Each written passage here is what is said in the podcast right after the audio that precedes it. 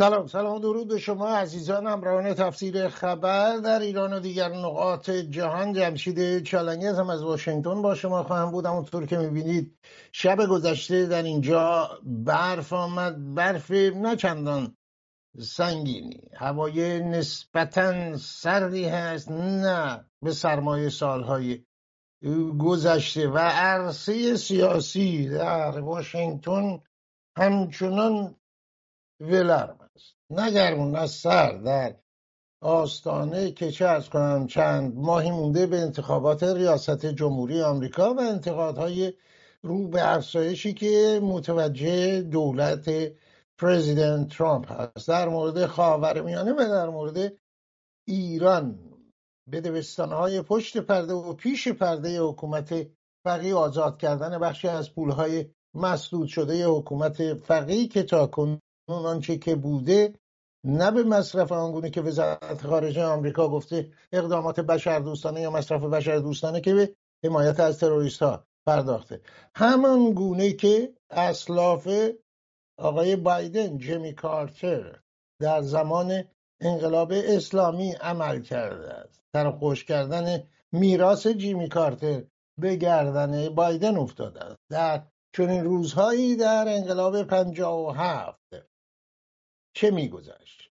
نقش دولت های اروپایی و آمریکا و دولت های منطقه در پیروز شدن آخوندهای انقلابی و همراهان انقلابی اونها چه بوده است؟ راهگشای به قدرت رسیدن آنچه که وحدت نامیده شد بین فدایان اسلام و چریک های فدایی خلق و مجاهد و حزب توده و جبهه ملی و همه اینها چه کسانی بودند؟ نشسته گوادولوپ چه نقشی داشت؟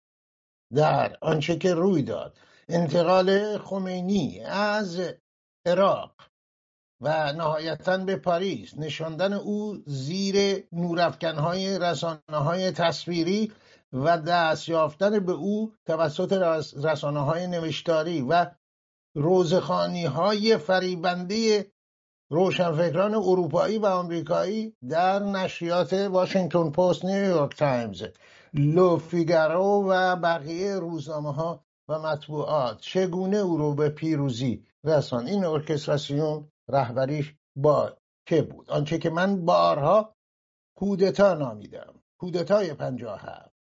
به رهبری ژنرال هایزر. با عمل نکردن بازداشتن ارتش ایران از انجام وظایف خود حمایت از حکومت قانونی کشور. دو میهمان داریم در سوئد آقای ایرج مستاقی نویسنده تحلیلگر سیاسی. و در آمریکا آقای عرفان قانیفر نویسنده و تحلیلگر سیاسی. با شما از جان خواهیم بود تا لحظاتی دیگر.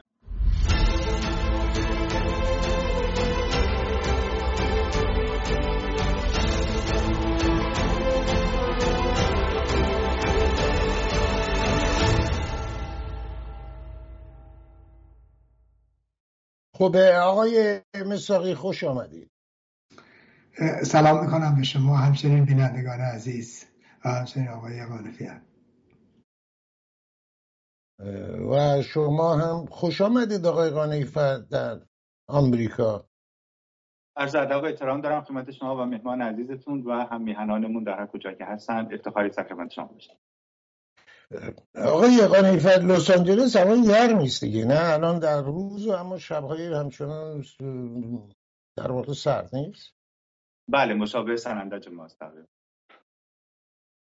بله در حال هیچ شباهتی به مسجد سلیمان نداره جز بخشی از هالیوود آقای مستاقی سوئد سرد و بسیار سرد. ولی در در چنین روزهایی در ایران هوا هوای خوبی بود سال 57 و بعد شعار ساخته بودن. به کوری چشم شاه زمستونم بهاره. و بهار آزادی و شعارهایی که داده می‌شد.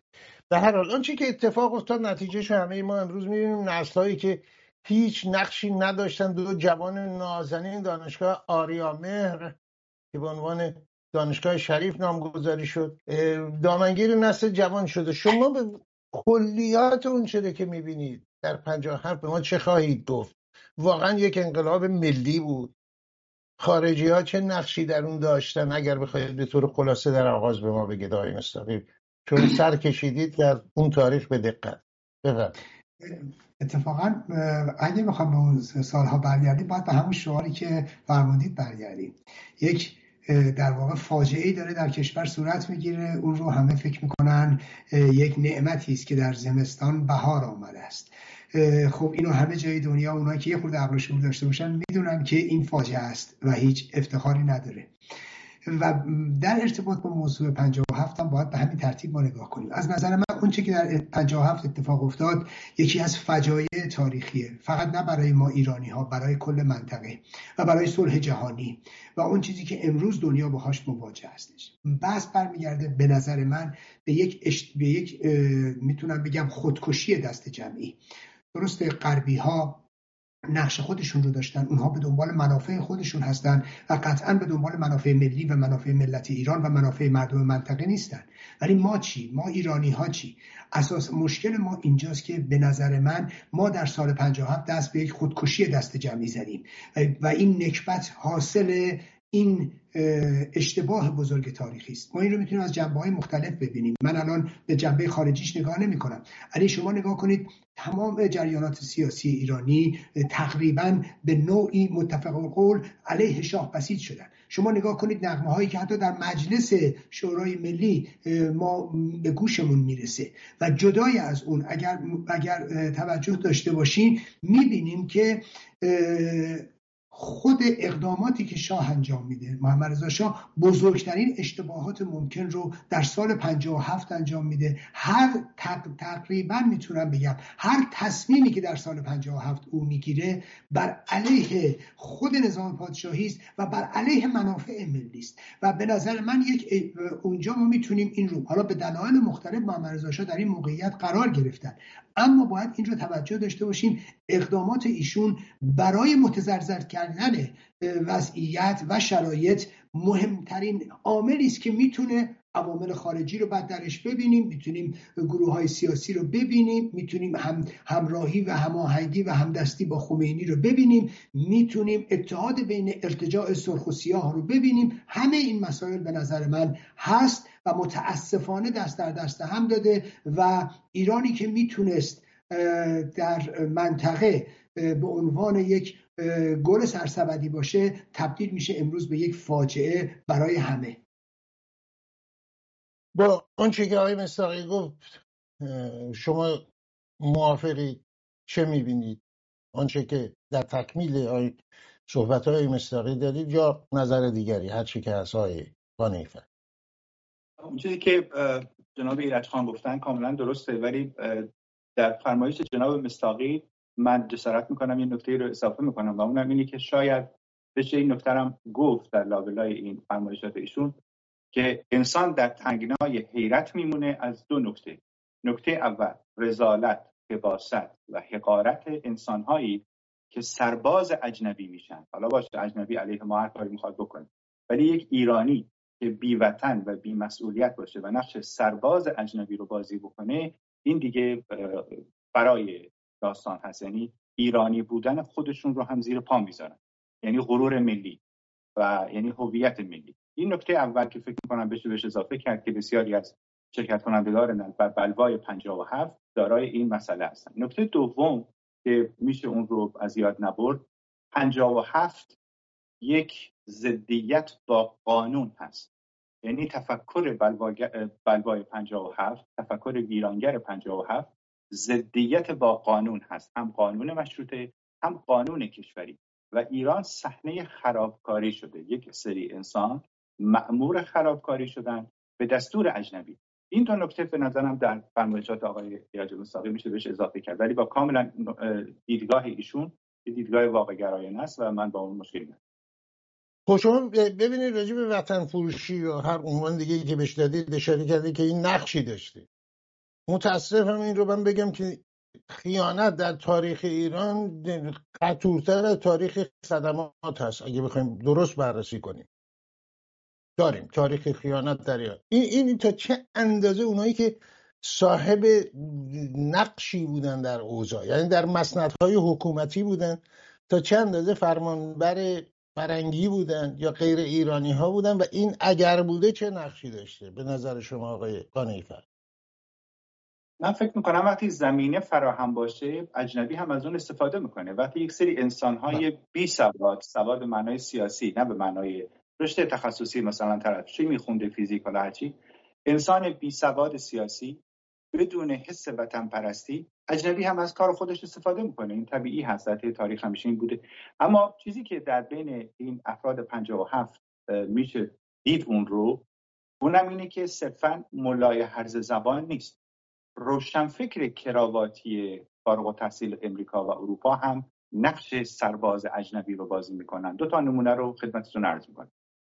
در شماره 10 22 یا 10 632 اگر اشتباه هست از بنده است. مال روزنامه کیهان حدودا بهمن 57 همون هفته اول آخ... هفته آخر بهمن 57 رجوی و خیابانی تبریک میگن 57 رو به یاسر عرفات.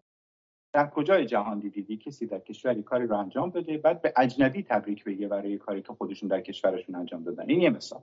مثال دوم همین مهدی بازرگان. در روزنامه نیویورک تایمز اوائل اسفند 57 باید باشه اگر حافظم درست یاری بکنید میگه که این حکومت عدل علی هست که داره دوباره زنده میشه که من نمی‌دونم در طی تاریخ ایران ما یک نمونه خوب نداشتیم حتما باید برگردیم به عربستان.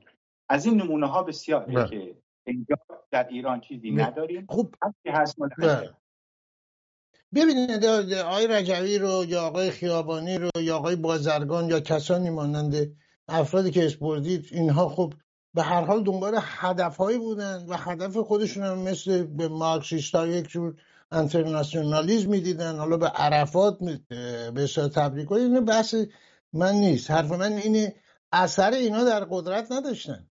یعنی کسانی که در قدرت بودن آقای مستاقی شما بفرمایید. چون اونها که در گشودن به روی اعراب دهقانان ایرانی نبودن. کسانی بودن که مسند حکومت داشتن. وزیران.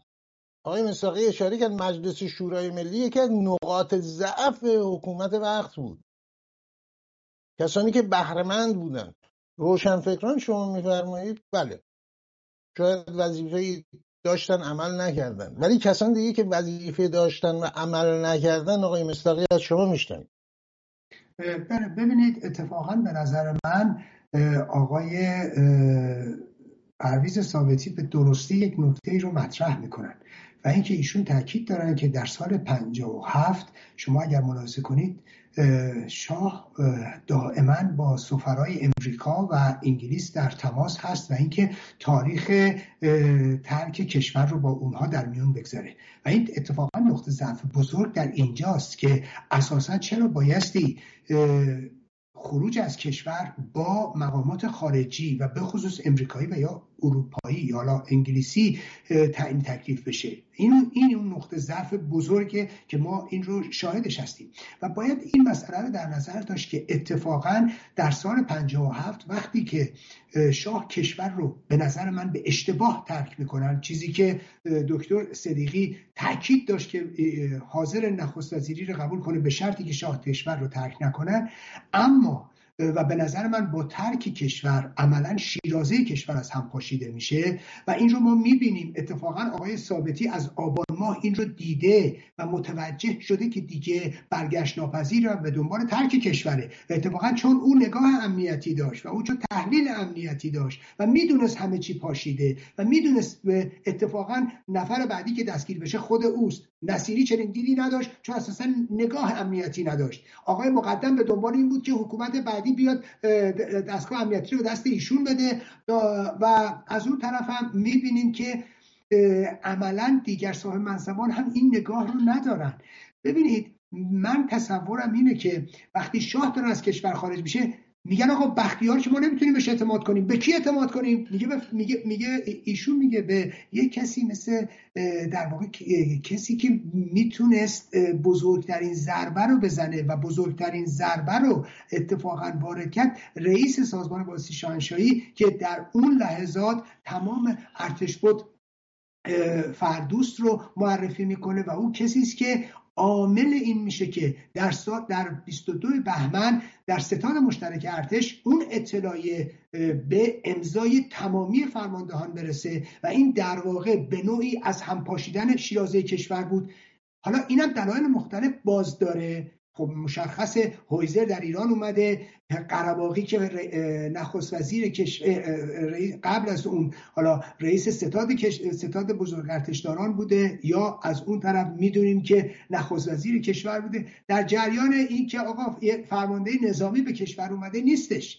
و اینجاست که ما می‌بینیم که خب نقش بازی می‌کنه خود هایزر نقش بازی می‌کنه فردوس نقش بازی می‌کنه ستاد مشترک ارتش نقش بازی می‌کنه و از همه مهمتر خود شاه نقش بازی می‌کنه و عملا کشور رو ترک می‌کنه این این باعث فروپاشی میشه. کشوری که مدت ها همه چیزش به تصمیم شاه هست. تمام فرماندهان ارتش نگاهشون به شاه و تصمیمات شاه و اعلی حضرت هست. خب و همه خب، فقط آقای, آقای مصدقی اجازه بفرمایید اجازه ببینید نگاه به شاه هست. فرماندهان درجاتشون از شاه گرفتن و همه اینها. فرمانبر شاه هستن. هایزر بدون اجازه و اطلاع وارد کشور میشه. و حتی محمد رضا شاه پهلوی پادشاه فقید ایران میاد گله می‌کنه. که حالا دیگه کارشو اگر هایزر داره معمولیت خودش رو حتی بدون اطلاع رئیس خود جنرال هیک فرمانده ناتو هست انجام میده و مستقیم با معمولیت کارتر به ایران میاد. اینا تقریبا منتشر شده است. شما که می‌دونید قطعا برخی ممکن نداره. اون فرماندهانی که به گفته شما همه فرمان دستور و فرمان از شاه می‌گیرن چرا حاضر میشن با هایزر مذاکره کنن روزها شاه هنوز در ایرانه. من می‌خوام از این طریق به اینجا برسم. آیا نمیشه نتیجه گرفت که اینا در واقع فرمانبر شاه نبودن اکثرا؟ و فرمانبر دیگران بودن. یعنی می‌تونستن راحت بگن ما شما شکاره هستیم ما باید از اعلی حضرت اجازه بگیریم. کسی که فرمانده ای که اگر می‌خواست سفر خارجی بره یا با یه کسی ملاقاتی بکنه باید به اطلاع شاه میرسون چرا در این زمینه این کارا رو نکردن؟ به نظر شما کاملا درست میفرمایید. برای اینکه این قاطعیت دیده نمیشه. شما نگاه کنید موقعیتی که ونزوئلا داشت. تمام امریکا و تمام کشورهای اروپایی و اتحادیه اروپا گوایدو رو به رسمیت شناختن. میلیاردها دلار پول در اختیارش قرار دادن. ایشون در کشور بود. مجلس رو در اختیار داشت ولی می‌دونیم از اونجایی که دولت ونزوئلا و ارتش ونزوئلا محکم ایستاد می‌دونیم پس از مدتی عملا کاری از پیش نبردن بلکه حتی پس. گرفتن اون شناسایی رو و عملا در قدرت بود ببینید این ناتوانی بود که در اون روزها همه می‌دیدن. ببینید شاه در اولین مشکلی که در کشور ایجاد میشه آقای آموزگار رو کنار می‌ذارن. یه آدم فاسدی مثل شریف مامی رو می‌کنن. نخست وزیر و شریف مامی هر آنچه که این طرفی ها می‌خوان رو میپذیره. اول 2537 تبدیل بشه به 1357 و بعد مجلس بعد حزب رستاخیز منحل و بعد کازینوها و نمی‌دونم قمارخونه ها منحل خب اینا همه چیزایی که اینا می‌خوان. و بعد نکته قدم به قدم شاه داره عقب نشینی می‌کنه. قدم به قدم داره این بله. واقعیته. بله باز پرسش من به جای خودش هست از شریف امامی که تصمیم مسخره دیگری هم گرفت لغو عوارض اتوبان کرج. اگه اشتباه نکنم 11 ریال بود. اگر اشتباه بله، حدود 11 ریالی 12 ریالی همچی شما بفرمایید آقای قانیفر. تا چه اندازه ببینید رضا شاه پهلوی یک سنگی رو بنیاد گذاشت که من حکم می‌کنن تماس با وزارت خونه با سفارت خونه ممنوع. از طریق وزارت خارجه و دولت. چون پیش از اون در دولت ها حتی افتخار می‌کردن که ما زیر بیرق روسیم یا زیر بیرق انگلیس. به نظر می‌رسه یا دست کم استنباط من این هست. روی این سنگ بنایی که رضا شاه گذاشت بنای مستحکمی ساخته نشد. بر اساس مسائل ملی وطن و نظام موجود. و به همین دلیل سرکله دولت های دیگه به ویژه دولت آمریکا پیدا شد و افراد خودشو که در اونجا نشون حتی نخست وزیر ببره بیاد تا چه اندازه کسانی که در رأس کار بودن به مسئولیت های خودشون به نظر شما عمل نکردن؟ گروهی ادهی و نه همه البته. ارز کنم که قضاوت شخصی خیلی سخته و نمیشه قضاوت کردن این باره به صورت کامل. ولی نکته ای که هست اینی که بسیاری از این افراد یعنی حاکمان وقت در جاهای متفاوت یا درجه های متفاوت اداری قضایی کشوری و لشکری هر کدوم برخیاشون این رو فهمیدن متوجه شدن که شاه رفتنی است و به دنبال تأمین منافع و مصالح خودشون بودن در بعد از اون. مثلا فردوس یا خود آموزگار و یا زنده یاد اشرف هر سه در سه تاریخ متفاوت گفتن اگر اینجوری بشه شاهنشاه ول می‌کنه و میره. خب این یک پیامیه که از سه نفر اومده مبنی بر اینکه اراده ماندن در اصل ماجرا که جناب مستاقی فرمودن شاه باشه اراده ماندن نداره. پس وقتی که اینطوری هست اونها به دنبال منافع بعد از رفتن شاه هستن که این رو در مقدم به وضوح میشه دید در فردوست میشه دید. حتی در بختیار حتی در بسیاری از افراد دیگه که مثلا مثل باقی این داستان هست در مقدم. حالا اسامی زیاده من نمی‌خوام قضاوتی درباره هیچ کدومشون انجام بدم. اما هر کدوم از اینها که وقتی متوجه بشن شاه ایران از کشور رفتنی است به دنبال اون منافع خودشون بودن. ولی یک نفر هست که نه.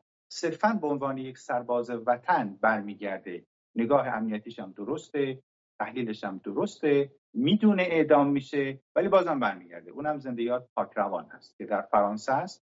دو هفته قبل از ورود ببخشید خروج شاهنشاه ایشون در فرانسه برمیگرده به تهران. هرچی دخترش بهش میگه یا خانمش بهش میگه میگه من سربازم. من نباید اینجا بمونم. در حالی که ایشون وقتی که به کاخ نیاوران میره در اون جلسه ای که قرار خوبیدا زندانی بشه خود شهبانو هم زندان حی حاضر می‌تونن شهادت بدن. تنها کسی که در اون جلسه مخالف دستگیری کسی مثل خوبیداست زندیات پاکروان هست که آقای نهاوندی هم تو مصاحبهاش گفته. پس بسیاری از این افراد بودن که یا به عشق وطن برگشتن که بتونن کاری انجام بدن. بسیاری از افراد در داخل بودن که به عشق منافع و مصالح ملی خودشون شخصی خودشون بودن که مصالح ملی رو زیر پا گذاشتن. این تعارضی است در بین این شخصیت ها که هر کدوم به درجات متفاوت این کار رو انجام دادن و همونطور که اشاره کرده آقای آقای قانی فرمان فرد به فرد نمی‌تونیم بررسی کنیم. کار تاریخ هست در آینده.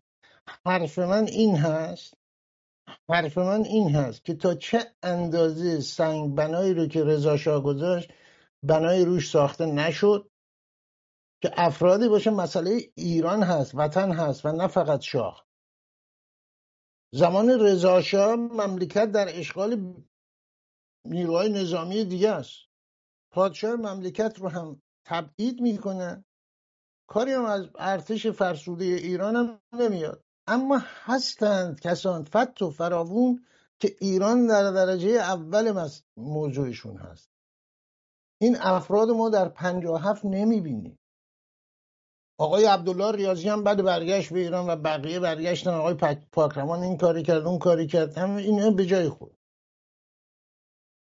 حالا اسامی شما بردید درست نادرست جای بحث من نیست. بعض مسئله اینه تا چند اندازه جای پای پیش بردن منویات دولت های دیگه در ایران باز شده بود در زمان محمد رضا شاه پهلوی پادشاه فقید ایران. تا جایی که نزدیکترین افرادش هم به ایشون که هیچ به ایران هم خیانت کردن. بفرمایید. این این موضوع عرض کردم در جواب پرسش جامعه اطراف شما من سعی کردم جواب مختصر بدم که قضاوت سخت هست و این قضاوت برمیگرده به اسنادی از افراد که بشه بعد رأیگیری کرد معادل گیری کرد و بگیم که مثلا 57 درصد خیانت کردن 43 درصد بیطرف بودن مثلا 12 درصد وطن پرست بودن. من همچین آماری ندارم و فکرم نمی کنم کسی که پژوهش فکر می‌کنه همچین آماری داشته باشه تا این لحظه ممکنه در آینده باشه. ولی بله. جواب پرسش حضرت علی به نظر من نگاه آماری می‌خواد مخلص نداره آقای مصداقی نگاه آماری می‌خواد یه عمل کردی که در سال 57 شد. به طور مثال کودتا که به اصطلاح حکومت نظامی یک معنا داره و یک شرح وظایف دارن در جاهایی که اعلام حکومت نظامی میشه میرن احزابی که آزاده میبندن مطبوعاتی که آزاده میبندن یه دیر رو می‌گیرن زندان می‌کنن امن و امان می‌کنن. ممکن مخالف باشیم. تحویل صاحب قدرت میدن در ایران چنین نشد. در ایران حکومت نظامی تبدیل شد به مأمور حراست و حفاظت راهپیمایی ها یعنی تشکر این شما از اینا چه نتیجه می‌گیرید؟ از مجلسی که انتقاد بزرگترین انتقاد منتقد حکومت وقت میشه و بقیه. چه نتیجه می‌گیره؟ نه فقط حکومت نظامی بلکه دولت نظامی. دولت نظامی تازه بالاتر از خود حکومت نظامی هست. یعنی که در واقع نظامیان اومدن و قدرت رو در دست گرفتن. و اتفاقا فاجعه این بود که دولت نظامی داشت چنین کارهایی رو می‌کرد و عملا حفاظت از تظاهرات ها رو و حتی مسیر تظاهرات رو اعلام می‌کردن مثل ستاد تبلیغات اسلامی که بعدها این کار رو می‌کرد. بنابراین این خودش بزرگترین اشتباهی بود که به نظر من مرتکب شدن در سال 57 ولی من تصورم اینه که ببینید به نظر من محمد رضا شاه پادشاه بیرحمی نبود. او کسی بود که حتی کسانی که قصد قتل اون رو داشتن او بخشید. کاری که بسیار بسیار کمتر از اون رو خمینی حاضر نبود این کار رو بکنه حتی برای نزدیکانش مثل قدسزاده و که هیچ کاری نکرده بود. و, و فقط در تور حزب توده افتاده بود. در دسیسه حزب توده افتاده بود. نکته بعدیش اینه که من تصورم اینه شاه در سال 57 به نوعی دلسرد شده بود. به نوعی از واقعا شاه می‌خواست کشور جلو بره. واقعا خواهان پیشرفت ایران بود. و وقتی که می‌بینه و وقتی که میشنوه به نوعی اون همراهی و همدلی با خمینی رو و با اون کسایی که واقعا شاه اونا رو عقب مونده و ارتجاع سیاه می‌دونست وقتی این هماهنگی و همدلی رو می‌بینه وقتی اجماع جهانی رو می‌بینه من تصور می‌کنم با موضوعی که با مشکلاتی که شاه داشت چه به لحاظ بیماریش چه به لحاظ مشکلات روانی که خود او داشت و شخصیتی که خود او داشت به نوعی من تصور می‌کنم شاه به دنبال انتقام از مردم ایرانم است. یعنی به نوعی می‌خواد بگه حالا منو نمی‌خواید بیایید اینها رو ببینید. من می‌ذارم میرم اینجا رو میرم و شما رو تنها می‌ذارم با اینا. این می‌تونست در, در شاه این انگیزه وجود داشته باشه. ولی ما یادمون هست شاه در سال 42 وقتی که به بحران خورد اگر علم نبود می‌تونست مشکلات بزرگی در ایران به وجود بیاد. شاه در سال 32 هم دچار مشکلات هست. می‌دونیم که حتی یه کسی مثل همسرش سریا اسفندیاری هم در خاطراتش این موضوع رو نوشته و این تذبذب رو توضیح میده. متاسفانه این مشکل رو شاه داره و من فکر می‌کنم در سال 57 تشدید شده این مسئله و به همین دلیلی که می‌خواد از مشکلات فرار کنه می‌خواد از ایران فرار کنه و می‌خواد این کشور رو با مردمش تنها بذاره. دهمین سالگرد پادشاه فقید من خاطره رو به سرعت بگم. دهمین سالگرد درگذشت پادشاه فقید قاهره میزبان بسیاری بود از جمله تیمسار ازهاری در هتل شراتون فرودگاه قاهره مهمانی آقای اردشیر زاهدی و شب در اونجا هم نسلان من به یاد دارن سامی جمال هنرمند ارجمند و بسیار بسیار رقصنده زیبای زمان فیلمی هم بازی کرده بود در با چلدوز بغداد که در دهه 60 بسیار در سر سر جهان معروف شده بود. در این کنار استخ که به اصطلاح مهمانی بود یا رستوران یا هرچه که بود من کنار ازهاری نشستم که من حرفی در بیارم و ایشون حرفی نزد که نزد که نزد آقای مستری قانیفند ولی بعد گفتم تیم سال سامی جمال رو به یاد دارید. بعد اینها گفتم الان روی صحنه اومده و رقص شروع کرده. خاطرات رو از دیدن فیلم علی بابا و چلدوز بغداد حدود نیم ساعت تعریف کرد آقای ازهاری و سخنی من از ایشون درباره ایام نخست وزیری به نشنیدم روان آقای ازهاری هم به شاد خودش تایید کرد که شخص مناسبی برای زمان مناسب نبود. گفتگو می‌کنیم با آقای ایرج مصداقی و آقای عرفان قانعی تا لحظاتی دیگه. اوپک قدرتمندی اوپک تا چند داده نقش داشت برای تصمیماتی که در آمریکا گرفته شد و اجرای این تصمیمات در ایران با سیایی لشکری مردم ایران. چرا در ایران پیش از انقلاب گفتن از ایران دچار سوء تفاهمات بسیار می‌شد؟ هم حکومت و هم مخالفان حکومت. تا لحظاتی دیگر.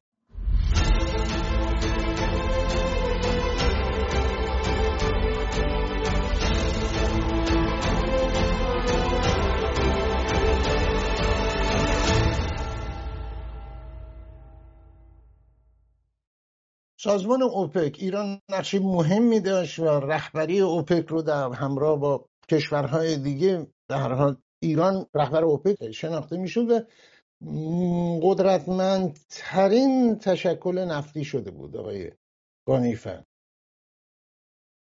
برای در برابر همچین قدرتی و سخنان و حرفای پادشاه فقید ایران که من هرگز متوجه نشدم چرا این همه مصاحبه با نشریات و رسانه های خارجی که بیشتر بازجویی بود نه مصاحبه انجام می‌شد. به هر حال خب این نقشی داشت در مخالفت هایی که با شاه بود در اردوگاه همراهانش آمریکا و کشورهای اروپایی. حتی توصیه ها شد از طرف کسینجر و بقیه. تا چه اندازه به نظر شما این موضوع اثرگذار بود روی تصمیمات دیگران دوستان ایران دوستان پادشاه ایران. ارز کنم در کتاب هنری کسینجر و کتاب سکات سقوط بهشت و کتاب معمای ایرانی کنت پولاک در این سه کتاب به تاثیر نفت اشاره شده. بنده چون سواد اقتصادی ندارم از پاسخ به حضرت به طور مستقیم خدایی می‌کنم. ولی اوپک ظاهرا عربستان تولید رو برده بالا و این به ضرر ایران بوده. و شاهنشاه از عقاب اوپک کم کم عقب نشینی کرده بنا به این موضوع. من واقعا پاسخی برای حضرت علی در این سوال ندارم فقط به این سه منبع اشاره کردم ولی پاسخی ندارم برای این قضیه چون بلد نیست نه یعنی این مسئله فقط اقتصادی نیست بالا بردن ظرفیت نفتی. تا چه اندازه؟ تا اونجایی که شما خوندید صحبت های کسینجر رو و بقیه رو. تا چند چون مذاکرات خیلی بود رفتن آمده های بسیاری بود سیاست هایی وجود داشت که گاه درس پیدا می‌کرد در رسانه ها و مخالفت هایی با سیاست نفتی شاه چیز پنهانی نبود بخش بزرگیش بیرون بود در مصاحبه های خود شاه هم بود. پادشاه فقید ایران. اجازه بدید بفرمایید بفرمایید. می‌کنم. در حالی که معتقد هست که شاهنشاه با انگشت گذاشتن سر مسئله نفت به دنبال ترویج سریع صنعتی اقتصادی در ایران بود از یک طرف ولی کنت پولاک برخلاف ایشون معتقده که این خاص این درآمد رو ببره بالا برای اینکه تجهیزات نظامی درجه اول جهان رو بتونه خریداری بکنه و همیشه از DIA یعنی اینتلیجنس وزارت دفاع امریکا کاتالوگ میبردن برای شاه برای انتخاب جنگ افزار. دو نفر دو تا دیدگاه متفاوت دارن که چرا در اوپک شاهنشاه می‌خواست قدرت نمایی بکنه. ولی واقعا فکر کنم آقای مستاقی شاید بلد باشن جواب این سوالو بدن من آقای آقای مستاقی ببینید همین آقای هنری کیسینجر هم اسنادی که بیرون اومده اشاره می‌کنید که در واشنگتن هستن کسانی که با ادامه سیاست های نفتی پادشاه ایران این رو به نحوی به ایران هم اطلاع میده به پادشاه. هستن کسانی که به جایگزینی برای او فکر می‌کنه. تا چند اندازه آنچه که در سیاست نفتی بوده زمین ساز رشد مخالفت ها بوده در سیاست آمریکا و بقیه. جنگ نفتی که به وجود اومده بود عملا در اونجا. شاب حرفی که می‌زد حرف درستی بود. شما حتی نفت از این بطر کوکاکولا شیشه کوکاکولای شما ارزونتر می‌خرید. قیمت ها رو شما به این میزان بالا بردید در حالی که قیمت نفت ثابت مونده و بقیه موضوعات. تا چه اندازه این اثر داشته یا نداشته؟ بفرمایید. منم کارشناس اقتصادی نیستم و نمی‌تونم از موضوع اقتصادی نه سیاسی رو عرض می‌کنم. ولی شما در عرصه پژوهش تاریخ معاصر آثاری منتشر کردیم خب یه موضوع سیاسی. اقتصادی نیست در جنبه سیاسی به قضیه نگاه می‌کنم. شما اگر بله. نگاه کنید در طول سالهای گذشته سیاست نفتی عربستان سعودی در واقع در جهت سیاست نفتی امریکایی ها نیست. و می‌دونیم به خصوص در جنگ اوکراین و در این روزها که می‌بینیم می‌بینیم اونا سیاست متفاوتی رو در پیش می‌گیرن. فشارهای امریکا علیه عربستان سعودی هم همه ما بهش واقف هستیم. اگر بخواد به خاطر هر یک از اینها یه سیستمی تغییر پیدا کنه به نظر من این تقلیل مسائل و مشکلات هستش. به خاطر اینکه همه مسائل می‌تونه باشه همه اینها واقعیه می‌تونه همه اینها دست به دست هم داده باشه. چرا؟ اصلا جدا از اون بریم. خود سیاست نفتی شاه باعث این میشه که اقتصاد هلندی میشه مشکلاتی که در ایران به وجود میاد تورمی که به وجود میاد بعد طبقه متوسطی که ایجاد میشه و بعد همه اینا می‌تونه دست به دست هم بده. اما همیشه که عرض کردم دلایل مختلفی برای این موضوع هست که یکیش خب نارضایتی غربی ها هست از اونچه که درآمدهای نفتی ایران هست. اما می‌دونیم این درآمدهای نفتی دوباره از همون غربی ها سلاح خریده می‌شد یا مبادلات اقتصادی که با اونها بود. بنابراین این خیلی ممکنه توی زمینه ضرر بکنن تو زمینه دیگه اون جبران میشه. این ارتباطات و این تبادل ها هست. اینها خب، نمی‌تونه دلیل به نظر من اون تحول سال 57 باشه. موضوع خیلی تره و اون موضوعی که شما فرمودید به نظر من این شخصیت شاه بود که اتفاقا میگید مصاحبه می‌کرد تو اون بازجویی ها شرکت می‌کرد. چرا می‌کرد؟ برای که اون رهبر سیاسی بود. اتفاقا کشورهایی که یا افراد یا رهبرانی که خودشون رو ماورای جامعه یا یک رابطه نمی‌دونم فرازمینی می‌بینن اونا تن به هیچ مصاحبه ای نمیدن. شما خمینی تا روزی که پاریس بود هر روز مصاحبه می‌کرد. یک روز شما دیدید در تهران بکنه مطلقا. خامنه ای تا روزی که رئیس جمهور بود آرزوی مصاحبه می‌کرد و آرزوی اینکه جا رفسنجانی باشه. ولی از روزی که شد رهبر ولی فقیه دیگه حاضر به این کار نیست. و این هم حتی رهبران گروه های سیاسی هم همینطور هستن. آقای رجبی تا توی پاریس بودن و اون رهبر هنوز عقیدتی نبودن هر روز مصاحبه می‌کردن. ولی بعد از اون دیگه تن به این مصاحبه ها ندادن. ببینید این به خاطری که آدم خودشون رو حاضرن در مقابل پاسخ سوالات جواب بدن پاسخ میدن مسئولیت قبول می‌کنن. این دلیل تو مصاحبه خب چرا باید در برابر افکار عمومی آمریکا احساس این همه مسئولیت کردن که هر چنگای این بحث دیگری است. می‌رسیم. من از موضوع قدرت بله؟ از موضوع جواب نمی‌داد. از موضوع قدرت جواب می‌داد. و اتفاقا خیلی هم خوب بود. من بله. حالا چرا باید به اونها جواب بده؟ بس بر سر این آره این مورد پرسش من نیست های مستاری حرف من این هست و این نیستش که تنها عامل بود اوپک. پرسش من کلمه تا چه اندازه ای اثر داشتن؟ یعنی تا چه اندازه این اونچه که من از حرف شما اونچه که در پنجاه و پیش از اون بود وضعیت نفت و انرژی چیز دیگری بود تا به امروز. تا به امروز الان شما قاعدتا باید بدونین همینطور آقای قانعی آمریکا هم کم تلاش نکرد که همین ولیعهد عربستان به قول معروف زیرابشو بزنه. موفق نشد با کارهایی که کرد. به هر حال حرف بر سر این حد که تا چه اندازه اوپه اون چه من از حرف شما میشنوم این هست استنباط می‌کنم که هیچ نقشی نداشت. یعنی تمام من اون داخلی رو بیشتر می‌دونم. من عامل نه من ارزمی نبود. من عامل داخلی رو. این داخلی چند تاست؟ یکی تصمیمات خود شاهه یکی گروه های سیاسی هستن ارتجاع سرخ و سیاهیه که شاه روش دست میگذاشت و درست می‌گفت و این اتحاد ایجاد میشه. یعنی بیشتر من به جنبه داخلی قضایی می‌پردازم. من, من خب شما توجه دارید. پرسش من شما یک پژوهشگر هستین. پرسش من اینه که این عامل یا در گوادلوپ چه اثری داشت؟ یعنی این عوامل چه اثری داشتن؟ اجازه بدید از آقای قانیفت من این رو بپرسم که در گوادلوپ چون شما اشاره کردی از اسناد بیرون اومده. آقای جسکار دستن میگه که کارتر بود که با نظر برداشتن شاه و دیگه حمایت نباید بکنه دیگه امیدی نیست. و خود کارتر هم میگه که نه بقیه چون گفتم ما هم تو رو درباسه قبول کردیم. یکی اینه یکی هم این نظر هست که از واشنگتن میاد که در برابر اردوگاه کمونیسم به اصطلاح مذهب رو ما تقویت کنیم. جمع جور کردن هرچی لات و لوت و لش و لوش بود اسلامی از بن لادن گرفته تا بقیه رو خب آمریکا مبتکرش بود. در برابر شوروی. و خمینی رو بادش کردنم کسانی مانند ابراهیم یزدی پیدا شد که عملا رهبری انقلاب رو اون داشت. کسی هم نپرسید این آقا از کجا اومده. آقای ابراهیم یزدی مبتکر دو موضوع بود در ایران. یکی دادگاه انقلاب سنگ بناش ابراهیم یزدی گذاشت. یکی سپاه پاسداران که این میرزا بنویسه حالا خودشون رو فروختن با قیمت بالاتری یعنی که ما بنیانگذار سپاه بودیم. کیفکش ابراهیم یزدی خب اینا هست. تا چه اندازه این نظر یا این موضوعی که در آمریکا مطرح بود که در برابر شوروی ما یک کمربند سبز بکشیم این تا چه اندازه موثر بود آقای کانیفر یا نبود اساسا؟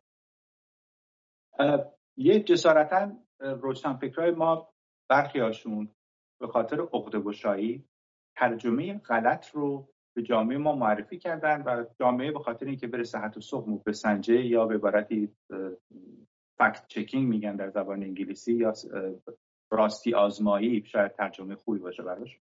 راستی آزمایی نمی‌کنه. آقای لدین مایکل لدین در کتابش هست که این موضوع رو برژنسکی عنوان کرد. سال 2005 من با آقای برژینسکی گفتگو کردم که گفتگو فکر می‌کنم در کتاب چیز هست. آزادی در ایران. که یک مقاله است از بنده اونجا هست به انگلیسی. آقای برژینسکی همچین چیزی واقعا نگفته بود و بلکه ایشون معتقد بود که شاید تنازع یا مقابله بین اسلامی ها و کمونیست ها موجب حفظ منافع امریکا باشه. این کل جمله آقای برژینسکی هست.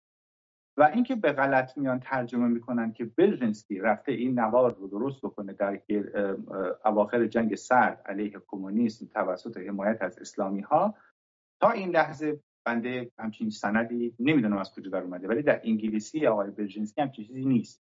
در کتاب آقای لدین هم همچین چیزی نیست. این نکته اول. نکته دوم که شما خب نکته اول همینجا اجازه بفرمایید. همینجا اجازه نکته اول بله ترجمه برژنسکی شاید کامل نباشه ولی آقای سایرس در شورای امنیت چه کردن چه نکردن اونها هم به کنار. هر بسر اینه که مثلا در برابر شوروی چه کسانی آمدن و تمام افراطیون مسلمان رو جمع کردن در برابر شوروی؟ غیر آمریکا. خب این, خب و این نظر چه چیزی باعث میشه که شروع کنن حمایت از جریان انقلاب و از آیت الله خمینی و کسانی مانند ابراهیم یزی سرکلشون پیدا میشه اینا بر چه اساسی میان و بر خب، چه اساسی هم؟ من جواب یک و دو رو بدم بعد به سه هم می‌رسیم آخه بله. اینی که اول نه چون نکته اول سنگ بنا می‌ذارید نتیجه گیریش ممکنه به یه جای دیگه ای بره سنگ اول رو باید بفرمایید. حالا امیدوارم در این میدان مین که شما بنده رو گذاشتین آقای مستاقی بیان نه اختیار داریم. مین نیست. مین نیست. شما یه جایی مجاز اصلا نظر ندید آخه. یک موضوعاتی از بفر خب، اجازه بفرمایید. بخش اول جواب دادم بخش دوم در اواخر جنگ سرد ایران یکی از پایگاه های مهم ایالات متحده امریکاست و سه پایگاه CIA در ایران وجود داره برای مراقبت و به اصطلاح کنترل رادارهای روسی چه در شمال چه در خرمشهر و چه در داخل ایران سه پایگاه CIA وجود داره که وقتی هم که 57 موفق میشه CIA این سه نهاد رو از دست میده عملا و اینا در اختیار چمران قرار میده حالا CIA دیوانه نیست یا مخبت نیست ماتومه نیست که بیاد سه پایگاه خودش رو از دست بده به خاطر حمایت از ملا خیر چون این سپایگاه در اواخر جنگ سر نقش حیاتی داشت. پس نمیشه گفت که مثلا یک تئوری توطعه بوده برای نابودی و اینها طبق یک نمایشنامه حرکت کردند و این نمایشنامه موجب بله ویرانی ایران شده ولی واقعا نمایشنامه ای که ایران بخواد بازی بکنه علیه کمونیست ها در بین نبوده و حتی خود روس ها بارها و بارها به ساواک گفتن حتی یک نفری هم پناهنده شده بود در داخل ایران که در کتاب آقای ثابتی هست آقای سیج و بعد به ساواک میگه که روس ها به دنبال ایجاد جمهوری در ایران هستن. اینا هم هست. و وقتی که 57 پیروز میشه خود روس ها و افرادی که وابسته به روس بودن روسوفیل بودن اصطلاحا که در مشهد در خونه پدر علی شریعتی جلسه داشتن یکی از اونها همین موسوی خوینی ها هست که اینها اسنادش هست بله اومده بیرون در کتابش هم هست که اینها معتقد بودن بعد از 57 اومدن و کاگبه نقش اطلاعاتی رو برای جمهوری اسلامی تا حدود 5 6 سال بازی می‌کرد.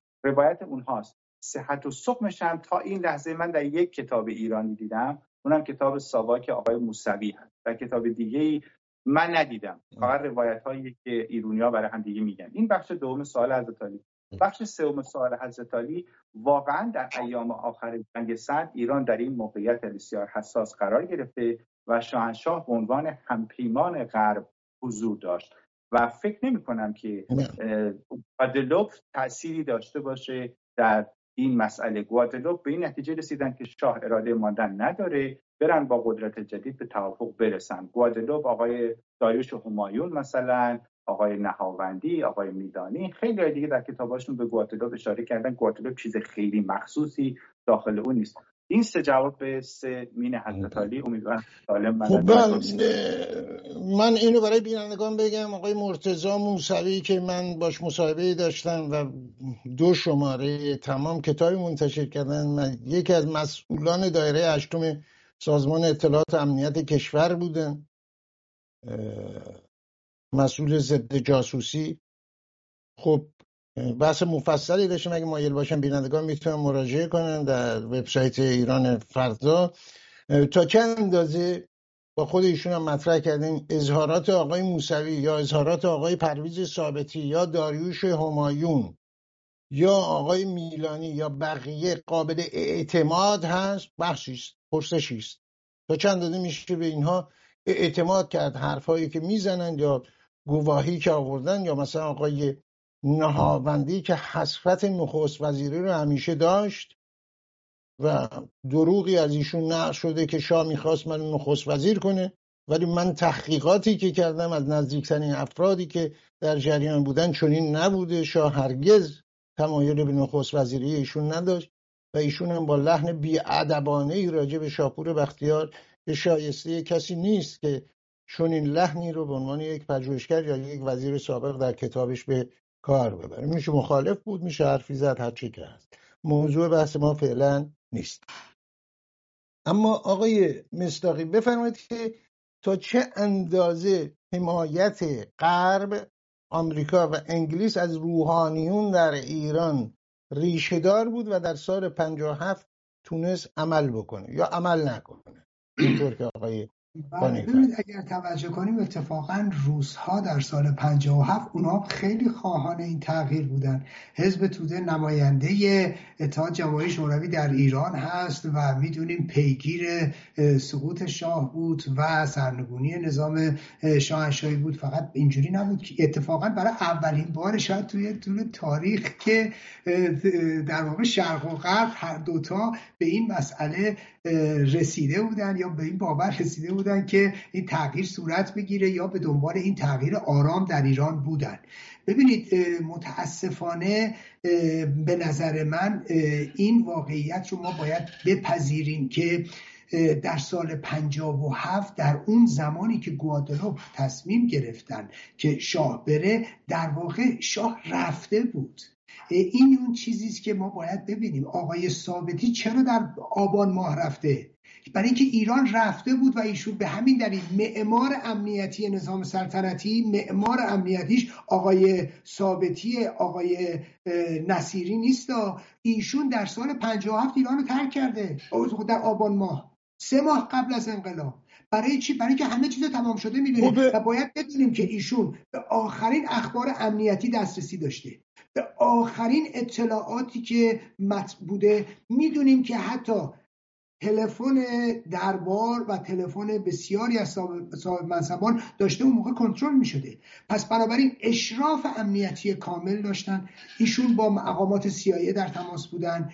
همتایانشون لاقل در منطقه در با همتایانشون خب، در یعنی, یعنی آقای آقای چون حرف آره. حساس ما نمی‌خوام راجع به کتاب آقای آره. ثابتی یا صحبت بکنیم. ولی این حرفی که چون شما الان مطرح کردید خب چرا آبان ما هنوز اون چنان تظاهرات زود و راهپیمایی انجام شده اینا؟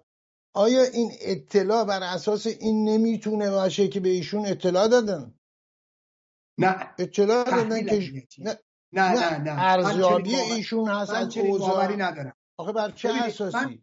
یه موقعی هست شما جنگ ویتنام می‌بینید جنگی. الان آبان ماه چرا من باید فکر کنم که نظام هوش ایشون هست؟ چه هست؟ بفرمایید. حتما هوشه. ببینید تفاوت بین تفاوت بین آقای ثابتی و نصیری رو همینجا می‌تونید متوجه بشید نصیری من از دنبال این نیستم. من سوال من چیه؟ من نمی‌خوام تفاوت نصیری ببینید من تصورم اینه. برای اینکه امینی و عذر می‌خوام برای اینکه آقای نصیری تحلیل امنیتی نداره. ببینید یه نفری فرق بین تحلیلگر امنیتی و یک عنصری که فقط به عنوان یک رئیس سرویس امنیتی هست در اینجاست. شما این تحلیل امنیتی رو کی می‌تونی ببینید؟ در دهه چهل وقتی آقای ثابتی تحلیل امنیتی می‌کنه راجع به انتخابات آزاد. اون باید دورنگری داشته باشید اونو بتونی انجام بدی. بنابراین من تصورم اینه که شیرازه کار در سال 57 از هم پاشیده بود.